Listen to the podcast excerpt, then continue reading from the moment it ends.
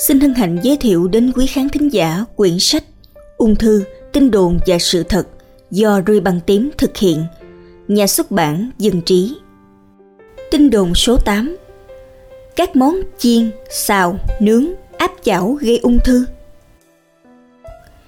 Các phương pháp nấu như chiên, xào, áp chảo được gọi là sốc nhiệt. Vì thực phẩm sẽ tiếp xúc với nguồn nhiệt lớn ngay tức thì sau khi được đưa lên bếp khoảng từ 140 tới 250 độ C. Ở nhiệt độ này, các chất dinh dưỡng trong thực phẩm và đặc biệt là trong dầu ăn rất dễ bị nhiệt phân, tạo ra các sản phẩm có thể gây ung thư. Trong đó có thể kể đến acrylamide, nhóm 2A, theo phân loại của Cơ quan Nghiên cứu Ung thư Quốc tế IARC. Chỉ có nhiều bằng chứng cho thấy khả năng gây ung thư ở động vật, nhưng vẫn chưa đủ mạnh khi xem xét các bằng chứng trên người và các aldehyde độc hại bao gồm cả formaldehyde. Nhóm 1 Vì có đầy đủ bằng chứng gây ung thư trên người theo IARC hay acetaldehyde nhóm 2B theo IARC.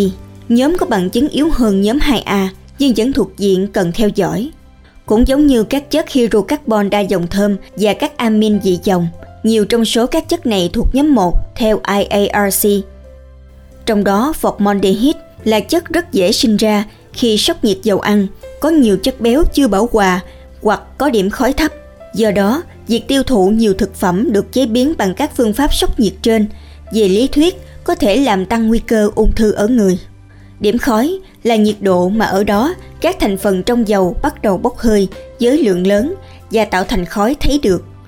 Lượng axit béo tự do trong dầu càng thấp và độ tinh chế càng cao thì điểm khói càng cao.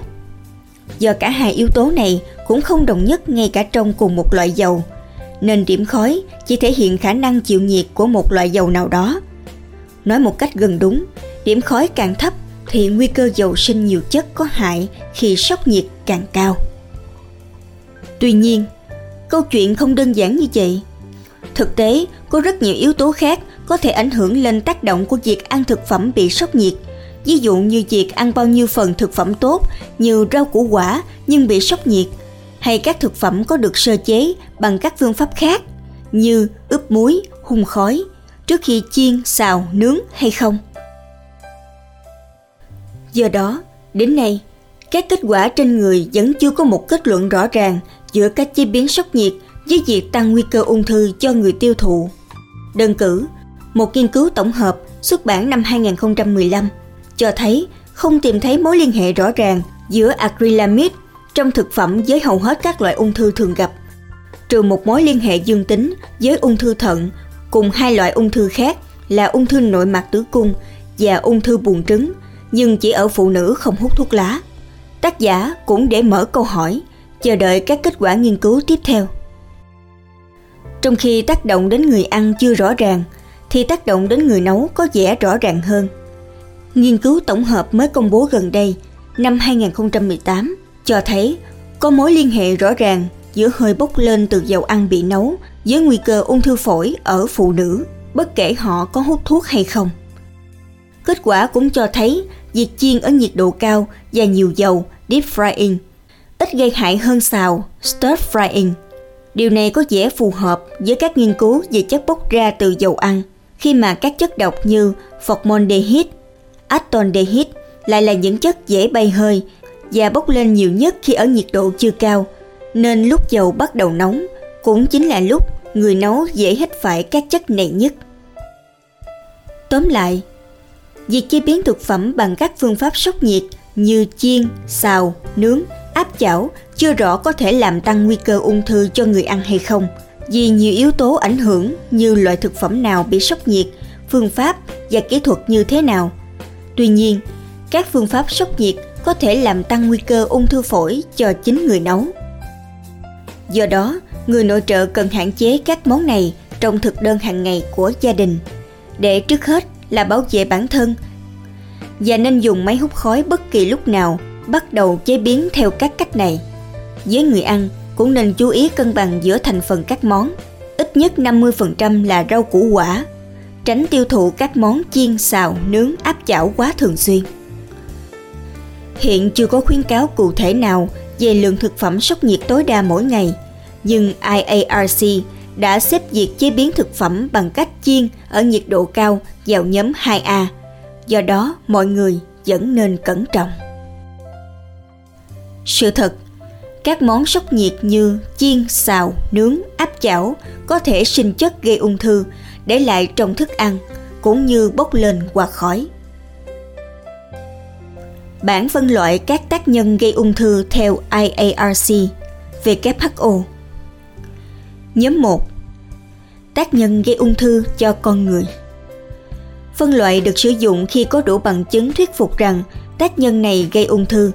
Việc đánh giá thường dựa trên nghiên cứu dịch tễ học, nghiên cứu trên số lượng lớn đối tượng là người để tìm mối liên hệ giữa một tác nhân cụ thể với một bệnh hoặc tình trạng sức khỏe cụ thể cho thấy sự phát triển của ung thư ở người phơi nhiễm. Nhóm 2 Phân loại dựa trên bằng chứng về khả năng gây ung thư ở người và động vật thí nghiệm. Tuy nhiên, khác với nhóm 1, bằng chứng của các tác nhân ở nhóm 2 không đủ mạnh vì một trong hai lý do. Có bằng chứng ở người nhưng là bằng chứng hạn chế hoặc chưa có bằng chứng ở người nhưng đủ bằng chứng trên động vật ở phòng thí nghiệm. Tùy vào mức độ khác nhau của bằng chứng, tác nhân được phân vào một trong hai nhóm nhỏ sau. Nhóm 2A, tác nhân có khả năng cao gây ung thư cho con người. Khi có bằng chứng hạn chế về khả năng gây ung thư ở người và đủ bằng chứng gây ung thư ở động vật thí nghiệm, bằng chứng hạn chế nghĩa là quan sát cho thấy có mối liên quan giữa việc phơi nhiễm với tác nhân này và ung thư, nhưng không thể loại trừ các giải thích khác cho quan sát này. Nhóm 2B, tác nhân có khả năng gây ung thư cho con người. Khi có bằng chứng hạn chế về khả năng gây ung thư ở người và bằng chứng về khả năng gây ung thư ở động vật thí nghiệm cũng không đủ mạnh, hoặc khi bằng chứng gây ung thư ở người không cho phép rút ra kết luận, nhưng có đủ bằng chứng về khả năng gây ung thư ở động vật thí nghiệm. Nhóm 3 tác nhân không được phân loại là gây ung thư cho con người. Được sử dụng phổ biến nhất khi bằng chứng gây ung thư không đầy đủ ở người và động vật thí nghiệm. Nhóm 4. Tác nhân chắc chắn không gây ung thư cho con người. Được sử dụng khi có bằng chứng cho thấy tác nhân không có khả năng gây ung thư ở người và động vật thí nghiệm. Thạc sĩ Nguyễn Cao Luân Cảm ơn quý vị khán thính giả đã lắng nghe sách nói Ri bằng tím, ung thư, tin đồn và sự thật. Kính chúc quý vị nhiều sức khỏe, an khang. Xin chào và hẹn gặp lại.